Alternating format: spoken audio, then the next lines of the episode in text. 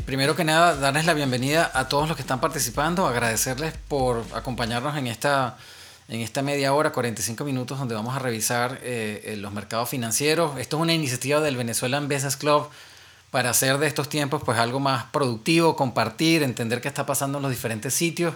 Eh, en esta oportunidad tenemos la, la, fortuna de tener a José González, que es un experto financiero en Nueva York, en el corazón del epicentro aquí en Estados Unidos. Eh, y Reinaldo en Venezuela, eh, que nos va también a comentar sobre lo que ven por allá y los mercados financieros eh, internacionales. Entonces, bueno, ahí tenemos varios webinars que estamos promoviendo esta semana. Vayan a las redes del Venezuelan Business Club para que encuentren la información y se puedan unir a este esfuerzo que a pesar de que pues estamos todos en casa, toma bastante tiempo y aprovechamos de una vez, José, agradecerte que nos regales este, este realmente maravilloso tiempo para, que, para revisar lo que está pasando y entender realmente pues, el impacto que está teniendo esta crisis y lo que viene. Pues, ¿no? Todos estos números de crisis anteriores son enormes. El de esta crisis, eh, en comparación, eh, se le acerca bastante y apenas estamos empezando. Entonces, ¿qué es lo que ven? ¿Qué es lo que ven ustedes allá en los mercados financieros, en la realidad, en la economía, eh, ahora que tenemos estos números en la mano? Y por primera vez vemos a un, a un presidente Trump Somber, como se dice en inglés, con, con aparentemente, que es lo que comentaban todos los, eh, los analistas anoche, con un nivel de gravitas que se desconoce a Trump cuando dice que, que lo peor está por venir. Y ya se asume que el modelo epidemiológico eh, presentado por el doctor Fauci eh, eh, es lo que vamos a enfrentar. vamos a enfrentar en los Estados Unidos en los próximos cuatro a, ocho, doce semanas probablemente un número entre 100 mil y 240 mil muertos por el COVID-19 en los Estados Unidos. la pandemia avanza, ya hay una conciencia clara de que si no se van cerrando todos los estados, y son todos los estados. Ya tenemos clusters nuevos en New Orleans, en Chicago, en Detroit. Uh, en Nelson, lamento decirlo, pero para la Florida se espera que, que la pandemia llegue y llegue con, mucha fuerza. Y el gobernador de la Florida no ha tomado las medidas que se han tomado en New York. Tenemos que agradecerle al gobernador como que las haya tomado. Y de las costas va a empezar a confluir al centro. De ahí que esos números sean realistas. Si vemos los números de New York, que es el centro del centro de la pandemia a nivel global. Ya los Estados Unidos es el centro de la pandemia, tenemos más números que China en el pico. La pregunta es, eh, eh, no, no, ese es en todo el país. Y el mercado empieza a tomar conciencia de eso y hoy, primero de abril, es singularmente importante porque hoy día se va a descubrir si la gente va a pagar sus rentas o no, va a pagar sus hipotecas o no, en el sentido eh, de que hay mucho enfoque, cómo empieza este mes de cara a esas, esas aplicaciones de desempleo que mencionaste, que son 3.280.000, es decir, que en una sola, en menos de 15 días, generó más desempleo del empleo que se generó en los 16 meses anteriores y los números que señala son correctos. Ayer el mercado muy, pero muy enfocado en la modificación que hizo Goldman Sachs en el segundo trimestre, cambiaron y ya esperan que la economía no se contraiga en 34 en el segundo trimestre. Y yo vuelvo a repetir el número, 34. A mí se me está cortando un poco el audio, no sé, Reinaldo. 4%, 6% en el primer trimestre, espera recuperación, nadie tiene claro, eh, y ya se está descartando completamente que va a haber una recuperación en, en la economía eh, norteamericana. Eh, de allí que el mercado vuelva a, una, a una situación de volatilidad, que el petróleo vuelva a corregir a niveles de 20 dólares, el interés sigue muy centrado en el efecto que va a tener eso en las compañías petroleras norteamericanas, las que están en, las que generan petróleo de esquisto, el, fracking. Eh, esta mañana se discutía que si el petróleo está en 20, el precio del, barril eh, norteamericano está en 10 el barril venezolano debe estar en 7, 6, 5 con los descuentos, eh, con los descuentos que generan las sanciones. Eh, y eh, los índices que mostraban que son muy claros, que había una corrección muy, pero muy severa, la más severa en la historia de los mercados norteamericanos eh, eh, desde, que, desde que hay un registro, desde que se creó el índice Dow Jones, que es el más antiguo, y va a haber mucha volatilidad. Estamos, eh, aparentemente el mercado tiene un rango, perdimos 20 puntos, perdimos 10 y el mercado está volátil en ese último 10%. Y la gran pregunta que se hacen los analistas, los inversionistas, los operadores, es si va a haber soporte en ese 30 o si el mercado sigue cayendo. Y hay una división de ideas entre quienes dicen que el mercado se puede caer 20 puntos más para perder 50. De ahí la nueva resistencia sería para si ver si pierde más del 50, ¿sí? Eh, los muy pesimistas hablan de pérdidas de 60, 70%. Eh, ahora, en el, en, el, en, el, en el plazo, este, este bull market que hemos visto, que fue el más largo en la historia, marcó retornos del 350% por el S&P. Entonces, si estamos perdiendo 30, es sobre 350 del bull. O sea, podemos bajar 100 y todavía tenemos retornos del 250. Eh, no se va a perder eh, toda esa ganancia, pero la volatilidad va a continuar. A a todo el mundo le queda claro, además, que los efectos de la economía eh, van a ser eh, largos. ¿sí? Lo que mencionaba Nelson, cuánto ha sido el, bull market promedio en la historia de los Estados Unidos y nunca hemos experimentado algo como esto, que es un shock impresionante a la oferta y la demanda. El, el, el, bull, el bear market promedio, las correcciones han tomado 12 a 14 meses y la recuperación promedio en el pasado ha tomado dos años más. Es decir, un, bear market como este, entre la corrección y la recuperación, debería tomar tres años. Ahora, hay que ver qué daño deja la pandemia, porque por otro lado, la pandemia no se va a resolver hasta que no eh, se diseñe, se produzca, se distribuya y se aplique la vacuna a nivel global. Recordemos que aquí somos 7 mil millones de personas en este planeta. Para que la pandemia sea controlada, vamos a tener que vacunar a la mitad de la población.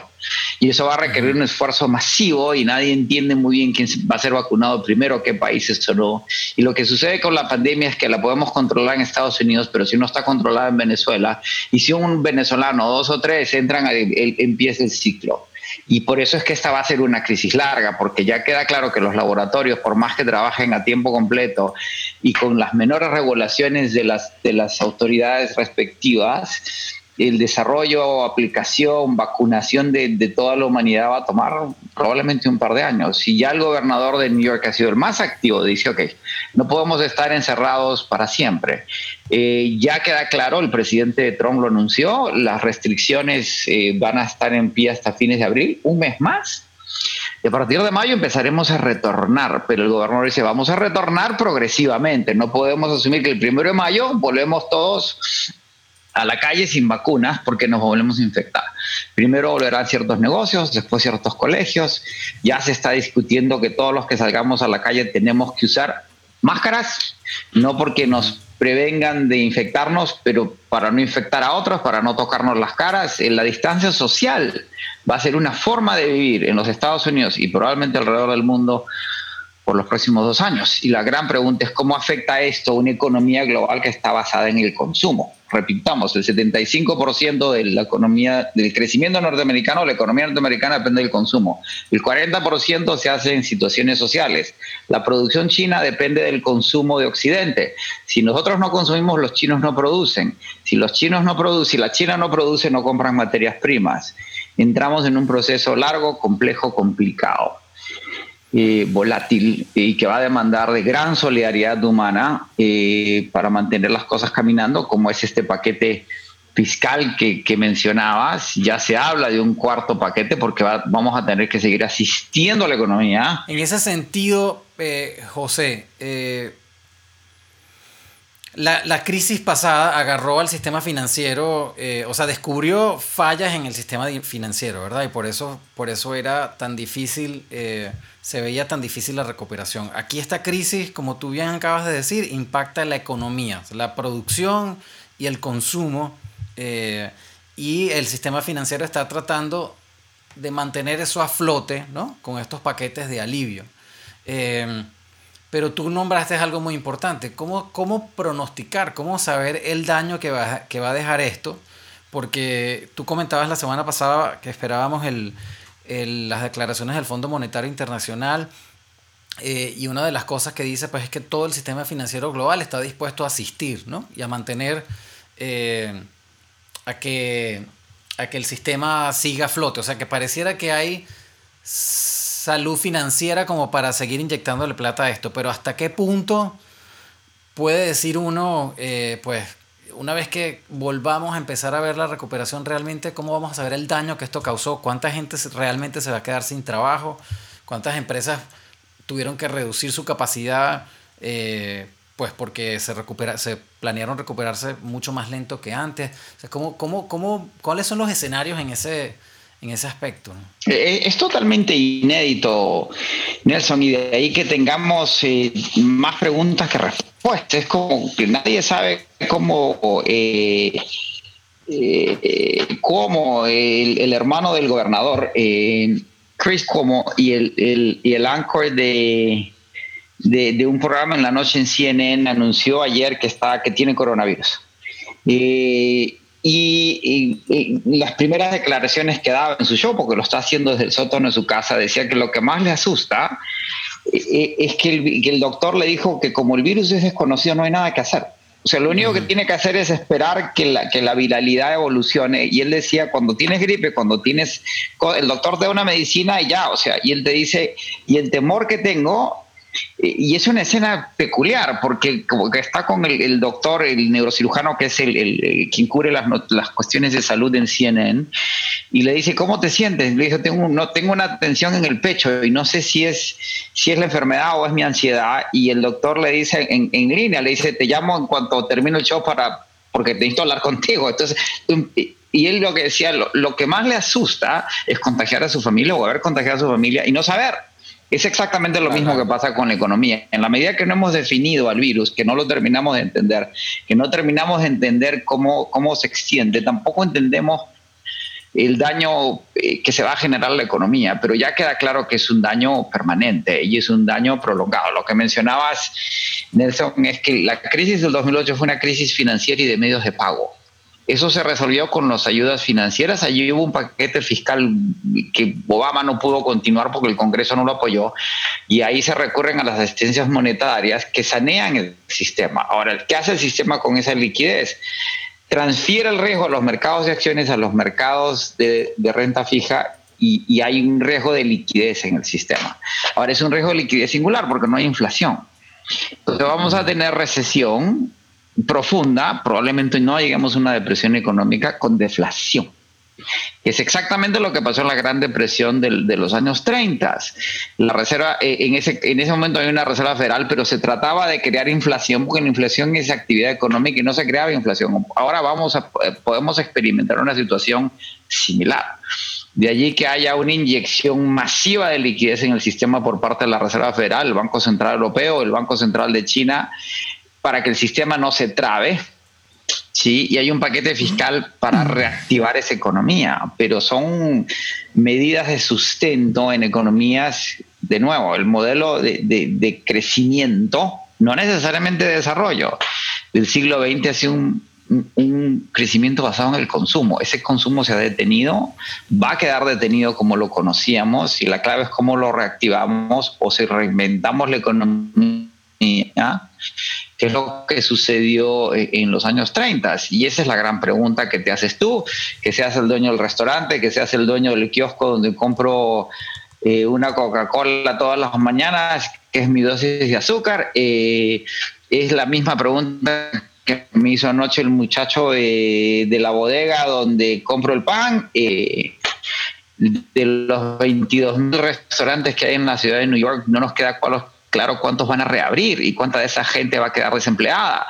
Y los problemas son múltiples e infinitos. Hay un problema que se desató ayer, que los trabajadores temporales mexicanos que cruzan la frontera legalmente, los pickers se les dice, eh, seasonal workers, que son los que recogen las hortalizas, las frutas, los, arándanos, eh, no los dejan cruzar por, por, por el virus. Ahora, entonces, ¿quién va a recoger todo lo que comemos?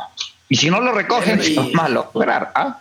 Y en, en, ese sentido alguien declaraba también, ellos no están amparados por los paquetes fiscales, por los, eh, por los beneficios de los paquetes fiscales. Entonces esa, ese es otro tema pues que eh, se las tienen que valer como sea y pues, obviamente son un peligro para ellos y para quienes los rodean porque si, si están enfermos no lo van a cubrir.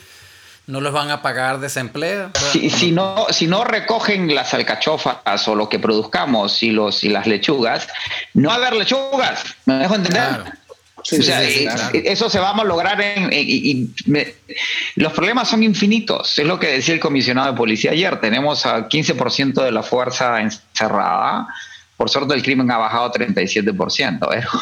se balancea, sí, pero...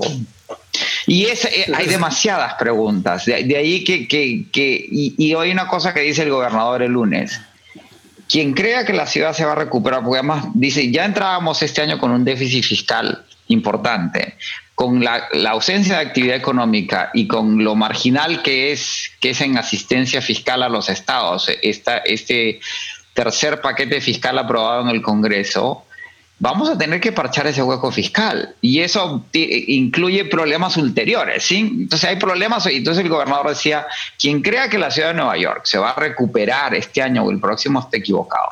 Y hay que tener mucho cuidado en ciertos reportes de partes interesadas que no necesariamente eh, son objetivas al respecto. De ahí que la academia y las multilaterales hoy día sean fundamentales para darnos un norte y, y razón por la cual el fondo ha sido estrictamente... Eh, no, sabemos qué piensa el fondo, pero lo sabremos en las próximas dos semanas. Ahora, para, antes de darle el pase a, a, Reinaldo, porque tenemos que hablar también de los otros mercados, yo creo que la pregunta que quizás tiene mucha gente en el chat y nosotros mismos es la misma que hicimos la semana pasada. ¿Qué hacemos con el capital hoy en día? Eh, la clave es mantener, de nuevo, lo que, lo que conversamos desde aquella de el dinero hay que protegerlo porque si bien hay mucha liquidez en el sistema, y no sabemos cómo va a fluir esa liquidez en este escenario que, no nos queda claro. Y recordemos que ya el doctor Fauci, que es la autoridad que hay, que, hay que, a quien hay que escuchar prácticamente todos los días, dice que, no está descartado que venga una segunda ola eh, del virus en el otoño. O sea, si se comporta como la gripe y si se comporta como la pandemia la peste eh, de la influencia española en 1918, viene una segunda ola y es casi certero porque no vamos a tener vacunas y no vamos a haber controlado la expansión de la epidemia para entonces. La, la estamos restringiendo, pero no, la, no está controlada. El virus no va a morir. ¿sí? Entonces, si viene una segunda ola en el otoño, esto se repite. ¿sí? Entonces, el, el, el dinero, la platica, la plata, hay que preservarla. ¿sí? Uno tiene que estar líquido para cualquier eventualidad. Y el capital, que, no, que no es dinero, eh, hay que eh, mantenerlo de nuevo. El, problema es que en la medida que no, nos queda claro cuál es el denominador del Price to Earnings Ratio, del, del, del RPU, no es muy claro cuál es el valor de mercado. Por eso es que está tan volátil y nadie lo puede definir. El, petróleo es un termómetro de actividad económica fundamental. Si ah, está en este momento en 20 dólares para el WTI y 25 para el Brent, pero ya hay una expectativa de que caiga del 20. Eh, y el capital, mantenerlo, eh, hay que olvidarse de los mercados si tal cosa se puede. Ponerse a rebalancear portafolios a esta altura ya, ya no es lo más recomendable y la clave es que uno esté invertido en compañías con, strong fundamentals, se dice en inglés, con, con, bases muy sólidas. Sí, los, los Apples, las, y, no, de nuevo, y lo que va a suceder de, de cara a esta volatilidad es que hoy día vuelven los stock pickers, es decir, invertir en los índices, la inversión pasiva, que fue la más importante en los últimos años, va a volver a dar pie a lo que se llama la inversión activa, pero para invertir activamente en ciertas acciones y no en otras hay que hacer el trabajo requerido para saber exactamente lo que uno está invirtiendo. Hay una pregunta en el chat, José, que dice, antes de ir a la lámina que tenemos, eh, que dice si si deberíamos irnos a, a commodities, pues a, a, commodities como el oro. Y el problema con los commodities de nuevo es que van a seguir siendo la cadena, la cadena, la cadena de dinámica económica está totalmente distorsionada y son vasos comunicantes, ¿sí? Y el oro, el problema que, va, que tiene el oro es que en una, en una situación en que la gente va a buscar liquidez, el oro no necesariamente es una buena, no, necesariamente es una buena protección porque los precios subieron, inicialmente no subían, cayeron un poquito, no subían, se han ido recuperando paulatinamente. Los precios son bastante, no sé cómo están en este momento, déjame ver aquí. El oro está a 1603, se están subiendo.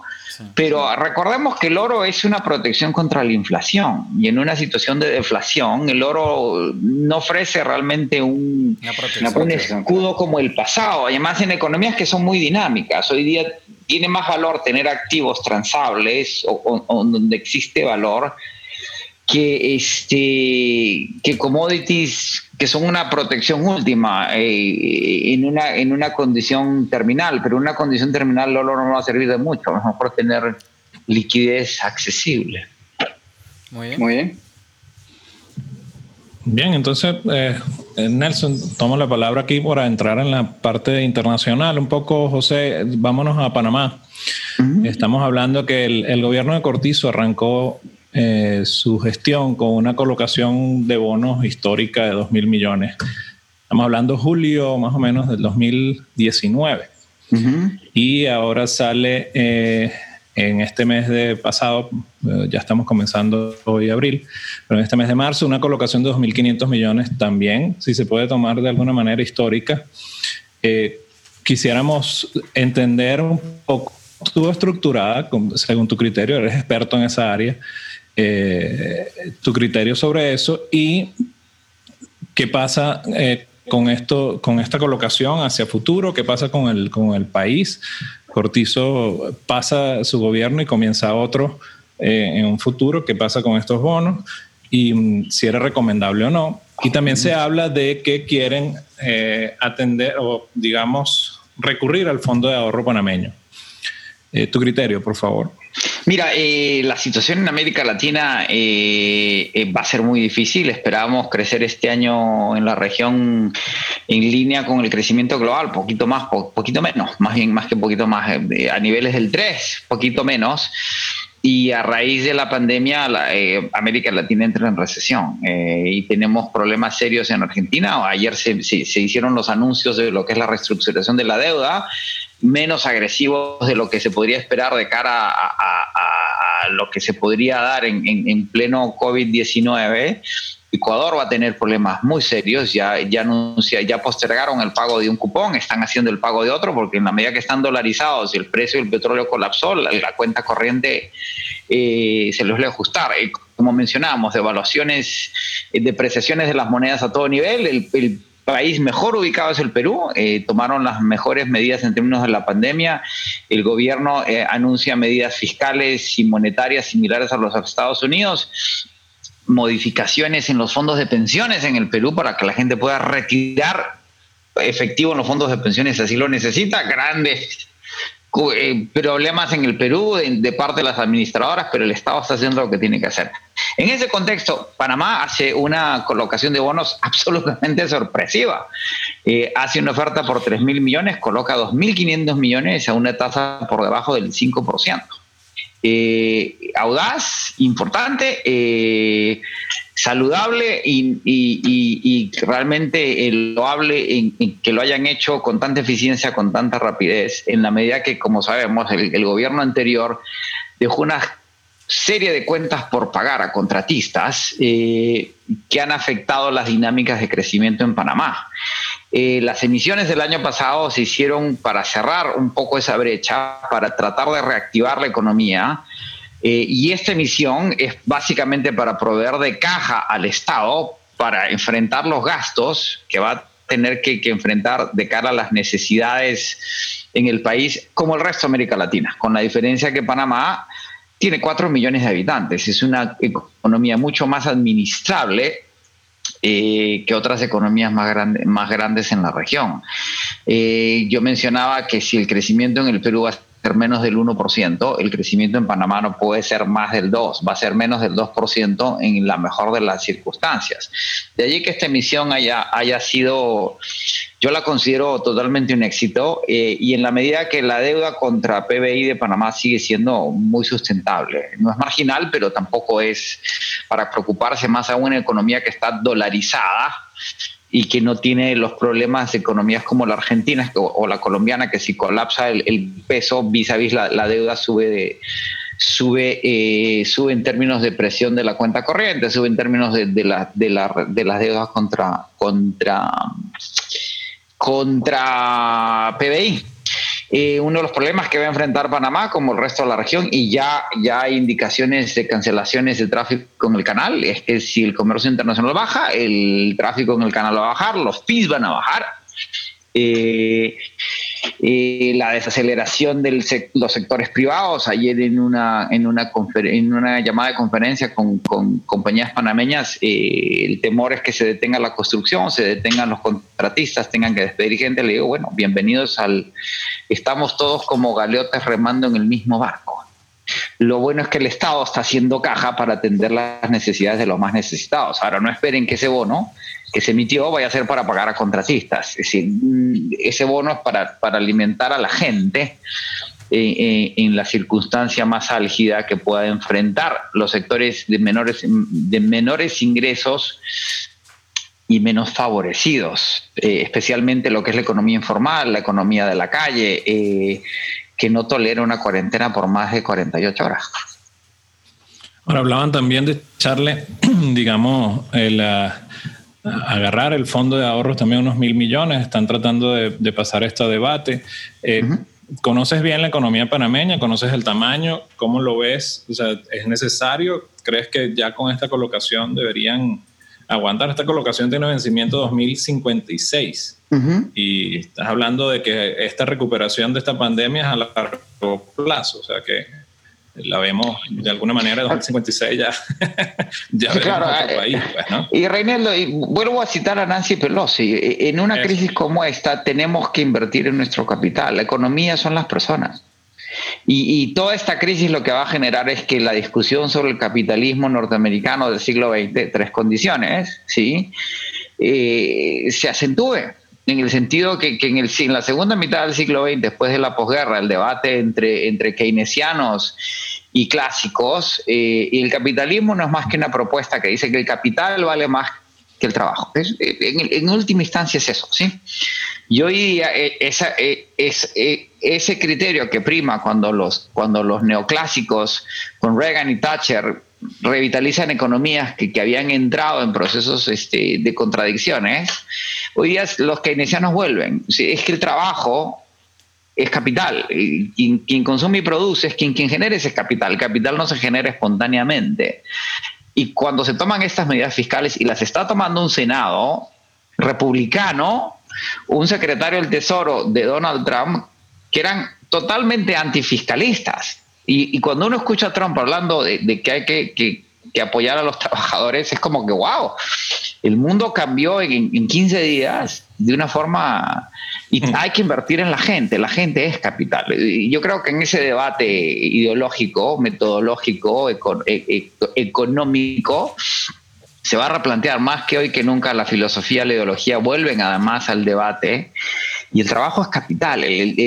mucha de la gente eh, de los sectores de mayor ingreso en la ciudad de Manhattan se fueron a sus casas en, los Hamptons para no pasar la, la pandemia, la cuarentena en New York y descubren habiendo creído que, que, los Hamptons iban a seguir siendo los Hamptons, que no hay quien les haga delivery, que no hay quien los atienda, que no hay hospitales y que de nada sirve tener grandes fortunas en grandes cuentas eh, si no hay cómo comprar tomates. ¿sí? eso, eso regresa, eso se replantea. Y lo que ha hecho Panamá es lo que hay que hacer. Es lo que dice Pelosi. ¿Para qué nos sirve tener superávit fiscal, reservas y tal y tal si la gente se nos está muriendo de hambre? Hoy es el momento de gastar y, y pensar después, ¿qué es lo que va a pasar con las rentas? Hoy día es un día clave la gente va a dejar de pagar la renta. Me, comentaba un, colega mío que, administra apartamentos que ya las llamadas empezaron a llegar, no puedo pagar la renta, solo puedo pagar la mitad y los dueños empiezan a tomar decisiones. Prefiero tener el apartamento eh, eh, a la mitad que a cero. Prefiero tener el apartamento ocupado viendo si alguna vez me pagan que tenerlo vacío en una ciudad como la de Nueva York. Este es el, aquí estamos probablemente infectados todos, ya lo dijo el gobernador. Nos vamos a infectar entre el 40 y el 70% de los neoyorquinos. La posibilidad de que yo esté infectado es altísima, ¿sí? O sea, 7 en 10, ¿sí? ¿Quién va a venir a New York a visitarnos o a pasear por las calles o a comer en restaurantes cerrados o a comprar en tiendas cerradas. ayer el GAP eh, hizo el furlong, le dio licencia a todos sus trabajadores a nivel nacional, a todos sus trabajadores a nivel nacional. Macy's lo mismo. Eh, ¿Sabes a cuánto están los descuentos en Gap online? 80%. ¿sí?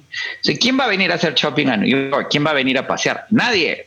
Por los próximos 12, 24 meses, este es el momento de invertir en el capital más importante de cualquier nación que es su gente y lo que está haciendo Panamá es lo correcto. Bueno, ya lo, bueno es que ya vienen eh, eh, mejores noticias en cuanto a esto y espero que esto llegue a, lo, a, lo, a donde tiene que llegar, ¿no? la preocupación es eso, pues, ¿no? Eh, tocas el fondo de ahorro en deudas del país y que realmente llegue a donde tiene que llegar el dinero. Acuérdate que, aquí en Estados Unidos tenemos un déficit fiscal de un trillón de dólares y acabamos de aprobar un gasto de dos trillones. Para cualquier efecto práctico se acaba de incrementar el déficit fiscal en 300 por 200, 100, 200%. Y si viene un cuarto va a ser 500. Y el costo de, de, la presión sobre el dólar que se ha fortalecido en, en virtud de la crisis por su convertibilidad y su liquidez lo vamos a pagar todos, en términos de que el dólar es la moneda de reserva global. Eh, hoy día no es el momento de, de, como dirían en mi país, de quitarme estas pajas. ¿sí? Eh, esos problemas los resolveremos en el largo plazo y, las cargas fiscales se van a rebalancear. El costo fiscal de todos esos recates lo va a pagar alguien. Y obviamente no los va a pagar la base de la pirámide que va a terminar en una condición muy precaria. la carga fiscal, y tú que manejas esos temas lo sabes, va a revertir arriba. Eso sucedió en 1932 y a partir del 32 hasta el hasta hasta su hasta el final de hasta hasta su muerte durante su tercera presidencia el mundo que en el que vivimos y que se transformó con Reagan Thatcher se, se inventó lo inventaron lo inventó Roosevelt en los 30 y las instituciones que se crearon en ese momento son las instituciones tutelares de esta nación hasta el día de hoy queremos recordar que tenemos el chat para hacer las preguntas, como ya vamos avanzando, estamos ya casi culminando, eh, quisiéramos tratar de atender algunas preguntas que tengan ¿no? acerca de los temas. Toquemos Venezuela, eh, José, bueno, un país ya sancionado, como tú lo has dicho. Em, ahora el presidente y toda la comitiva, de alguna manera, buscados por la justicia americana y em, proponen una nueva noticia de lo que es un, estado de transición, eh, noticias como de las operaciones, y la gran momento surgen todas estas decisiones y, todas juntas, ¿no? Estamos hablando de que em, son decisiones que venían esperándose en el 2019 y se están dando en el 2020 y en este momento.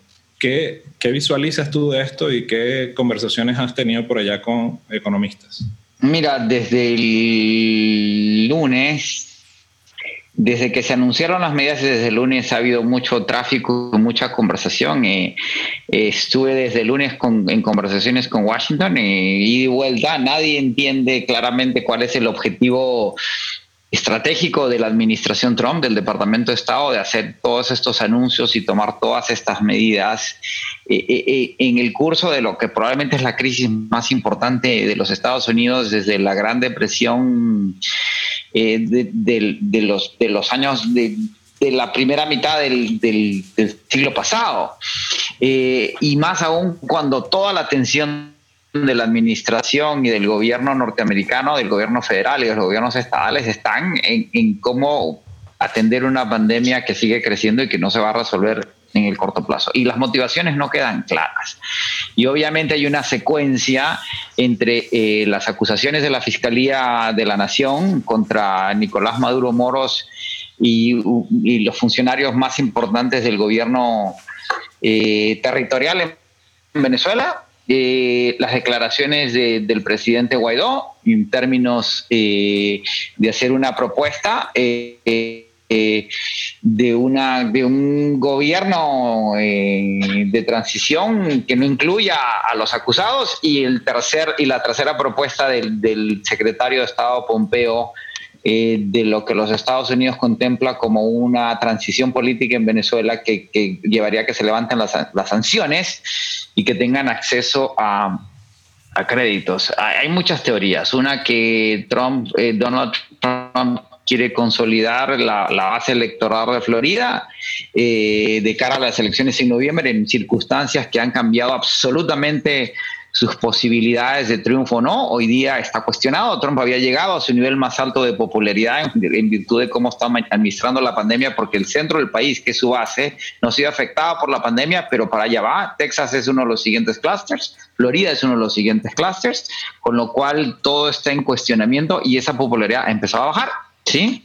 Porque hay una percepción general de que Trump no está administrando el problema adecuadamente. Por otro lado, me comentaban en Washington que Trump, no hay forma que Biden eh, gane en la Florida en las elecciones de noviembre, por lo tanto, eso no tiene sentido. Eh, lo que aparentemente está sucediendo, y es lo que dicen los analistas en Washington que tienen acceso a la administración, porque aquí no hay que, la especulación eh, no ayuda mucho, hay que, hay que escuchar lo que dicen quienes han tomado las decisiones, eh, es que ven esto como una, es una de políticas que se habían empezado, de un enfoque desde el Departamento de Estado, desde, la, desde lo que maneja Elliot Abrams, que hoy día no está involucrado en la pandemia y sigue, hay una inercia en términos de política externa. El único viaje que ha hecho Pompeo, hasta donde sabemos, durante la pandemia ha sido Afganistán, para anunciarle al gobierno de Afganistán que están reduciendo la ayuda a Afganistán en mil millones de dólares eh, en virtud de los problemas internos.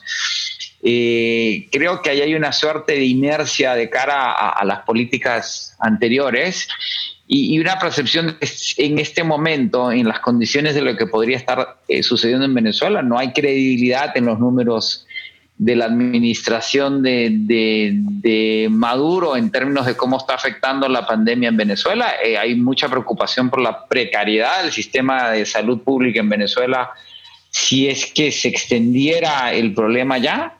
Y lo que ha salvado a Venezuela, como a otros países del África septentrional, es el aislamiento. Acuérdate que, la movilidad de gente es lo que ha generado que la pandemia crezca. Y por eso los Estados Unidos es más serio que, China a esta altura. Eh, aquí no podemos cerrar el país por 90 días, o la región, o no, que fuese. Eh, y que ahora hay que ver si ese intento por parte de la administración de Donald Trump va a ser exitoso, en la medida que la, política externa de Trump ya tiene una, la doctrina Trump, como se menciona, es maximum pressure, se dice inglés, máxima presión. El problema es que la máxima presión hay una contra, contracorriente que, que es de los, los presionados, como son Corea del Norte, Irán, eh, de alguna forma Rusia, que está sancionada, eh, y Venezuela, que es máxima resistencia. Si Maduro y su cúpula resisten con, los daños colaterales que van a seguir causando a los venezolanos, fundamentalmente, volvemos a caer en una trampa. Eh, Nelson, tenemos varias preguntas y creo que tocamos temas de Panamá y Venezuela. Pero también hay una que no hemos tocado, que cómo ves la comunidad europea. Sí, hay varias preguntas alrededor de, la economía europea y hay varias preguntas eh, alrededor de eh, si Panamá, por lo que tú acabas de comentar, eh, sería un país que se recuperaría rápido. y hay una pregunta que refiere a eh, ¿cómo ves el desempeño a corto plazo de la Bolsa de Caracas en función de una transición? Entonces, si quieres, vamos con la economía europea, ¿cómo la ves? Eh, y luego pasamos por el tema de recuperación de Panamá en tal caso y, cómo afectaría la transición de Venezuela a la bolsa. Listo. Eh, ¿Cuál era la pregunta de Panamá? Perdón, la, la, pregunta de Panamá viene en la, digamos, basada en lo que acabas de decir, que si puede ser una de las economía más pronto se recupere, pues, ¿no? Eh, Europa ya estaba en un proceso de, no de recesión, pero Europa no crecía más del 8%. Eh, Europa estaba estancada en lo que se llama el síndrome japonés. Y el gran temor es que Estados Unidos, de cara a los efectos colaterales de la pandemia, entre en la misma situación. No crece, no tiene inflación, tasas de interés muy bajas y el país no, no avanza. Ahora hay un problema demográfico eh, con poblaciones que envejecen, que era parte del problema estructural, que es el, problema parte del estructural de Japón, que es el europeo, y que empieza y que se va a manifestar en los Estados Unidos. Entonces, lo que ha hecho la, pandemia es reforzar ese estado de cosas en Europa, eh, que, no se espera que, que progrese, pero tampoco que empeore, eh, porque las dinámicas de consumo europeas no son las mismas que de los Estados Unidos. Ahora, el colapso del turismo va a afectar eh, absolutamente eh, a todas las eh, a todas las los países de la región que dependían mucho especialmente España. España duplica su población durante el verano. Si eso se reduce van a tener que hacer una serie de ajustes al respecto.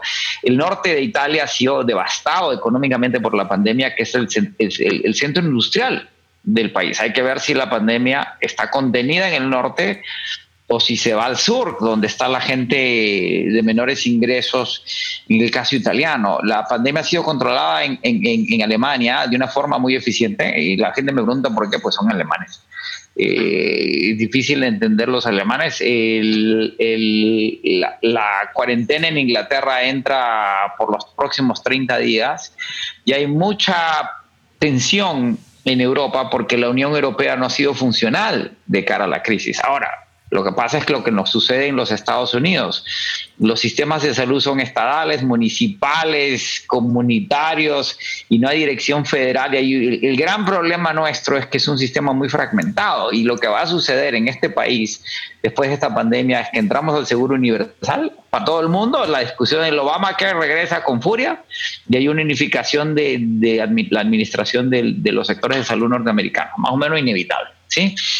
Y ya se discute si lo que hay que crear es un sueldo mínimo para todos los ciudadanos norteamericanos e incluso los que no son ciudadanos y viven aquí, porque no va a haber otra salida si esto se complica y tenemos una segunda ola. Lo mismo está sucediendo en Europa, con la diferencia que las, los esquemas de sociedad de bienestar europeos tienden a ser más funcionales en esta circunstancia que lo que es una economía de sálvese quien pueda y, y, y, de animal spirits, que es, que es la filosofía norteamericana.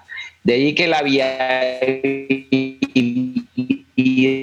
de Europa pueda ser eh, eh, lo, que va, lo que puede ser en, los Estados Unidos. De ahí que, que las perspectivas en términos de Europa no sean tan negativas en ese sentido y que la Unión Europea se reactive una vez que, que lo peor de la crisis pase. Eh, y los sistemas de, de, desempleo, de paro, las medidas anunciadas en Francia, en España tienen, tienen esa dirección y el Banco Central Europeo ya ha dicho lo mismo que la Reserva Federal. Eh, eh, vamos a imprimir dinero y vamos a mantener las cosas mientras funcione, más no hay inflación.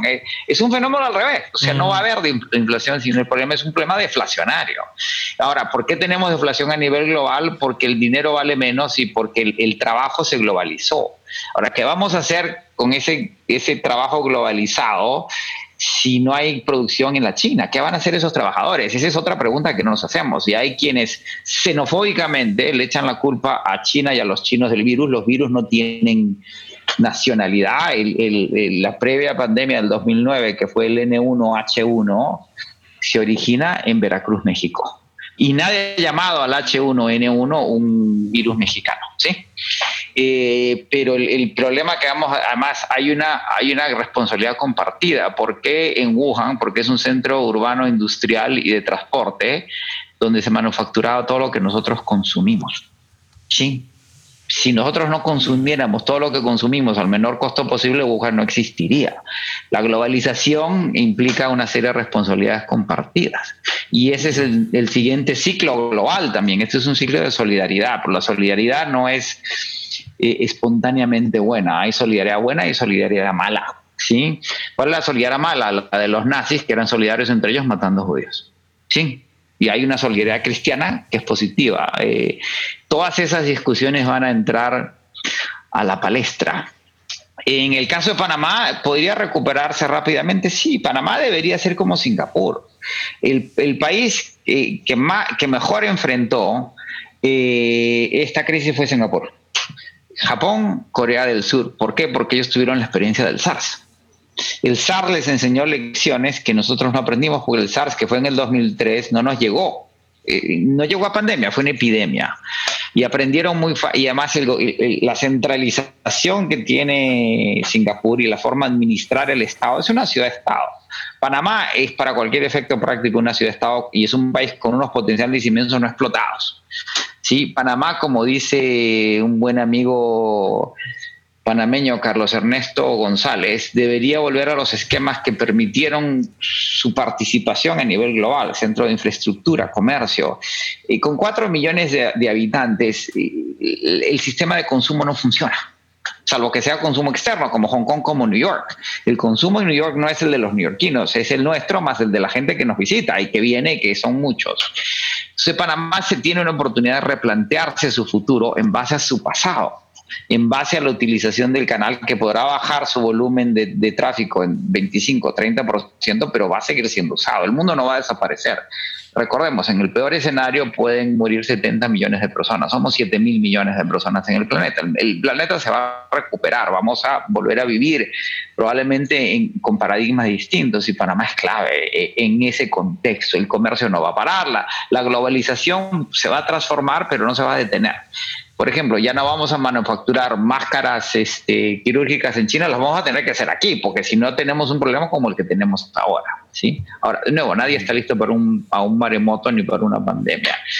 Y la Bolsa de Valores de, de Caracas, que había sido una alternativa como una cobertura de cara a la situación financiera de Venezuela, cuyo problema fundamental sigue siendo la hiperinflación. En la medida que Venezuela no resuelve el problema de la inflación, no va a poder resolver ningún otro problema colateral vinculado eh, y más aún con un precio del petróleo a, de la canasta venezolana por debajo de 5 dólares, con un costo promedio por ineficiencia de 14 dólares el barril. El gran problema de Venezuela es ese. Y parte de estas decisiones norteamericanas es entender que con un barril por debajo de los 5 dólares en Venezuela no hay dinero para darle de comer a aquella economía que no participa de la economía del bodegón y no hay dinero para pagar el clientelismo político que mantiene la administración de Nicolás Maduro Moro en el poder. Sí, veremos Pero creo que, ahí. la pregunta venía eh, en caso de Venezuela un poco si surgía la, la transición hablada. Y, y, y en, ese punto, el que, que, es algo que vivimos el año pasado, ¿no? Durante, hubo un punto del año pasado en que la gente empezó a adelantarse a una posible transición eh, y empezaron conversaciones importantes en temas de, bueno, ¿dónde se va a invertir? ¿Quiénes son los que van a invertir? Empezaron reuniones aquí en Miami eh, con gente que de mucho poder, eh, como preparando los capitales y, y o sea, básicamente en lenguaje popular la gente empezó a hacer las maletas, pues, ¿no? Eh, y con ellos el dinero que venía de eso detrás.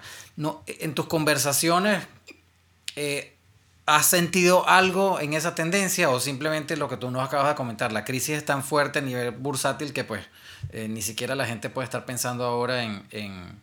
Y bueno, sobre todo con esta situación, ¿no? Que cambió obviamente hay, dos noticias importantes. Eh, la de Rosnet, porque Rosnet cambia la propiedad de sus activos en Venezuela al Estado ruso por el tema de las sanciones.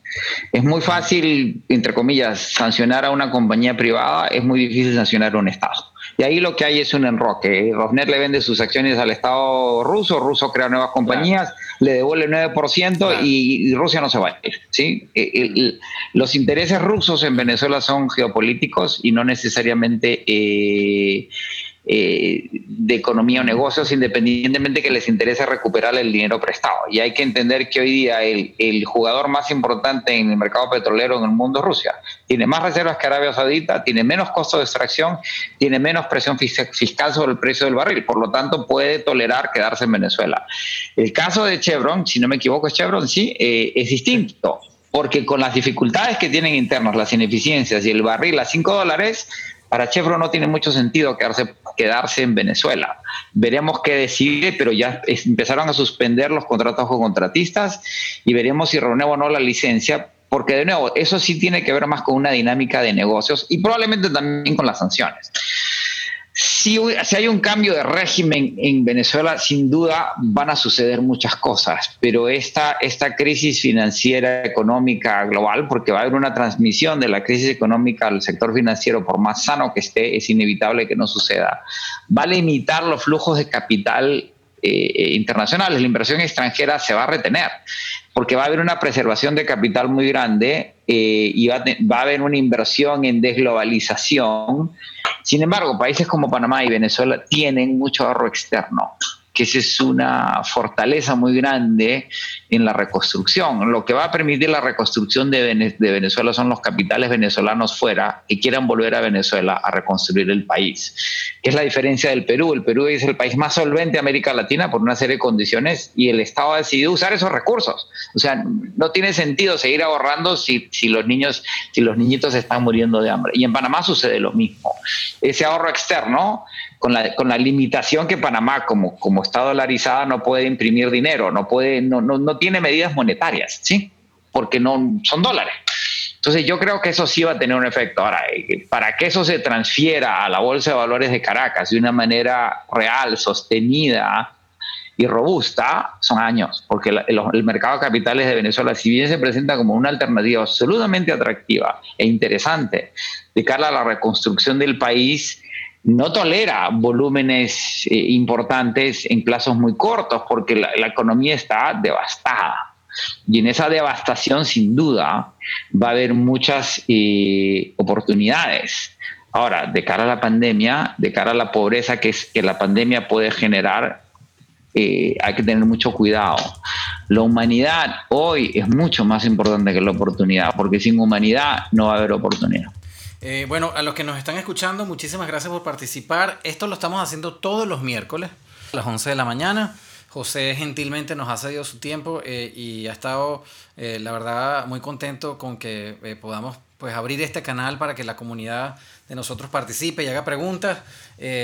pueden seguir a José. Si quieres, José, da tus redes sociales, porque sé que tú contestas preguntas por Twitter, pero igual los invitamos para el próximo miércoles, ¿no? Para que se unan. El Venezuela Business Club tiene otros eh, webinars que estamos haciendo ah, mañana y el viernes, bastante interesantes, sobre todo algunos para poder producir dinero desde la casa eh, con oportunidades realmente sólidas.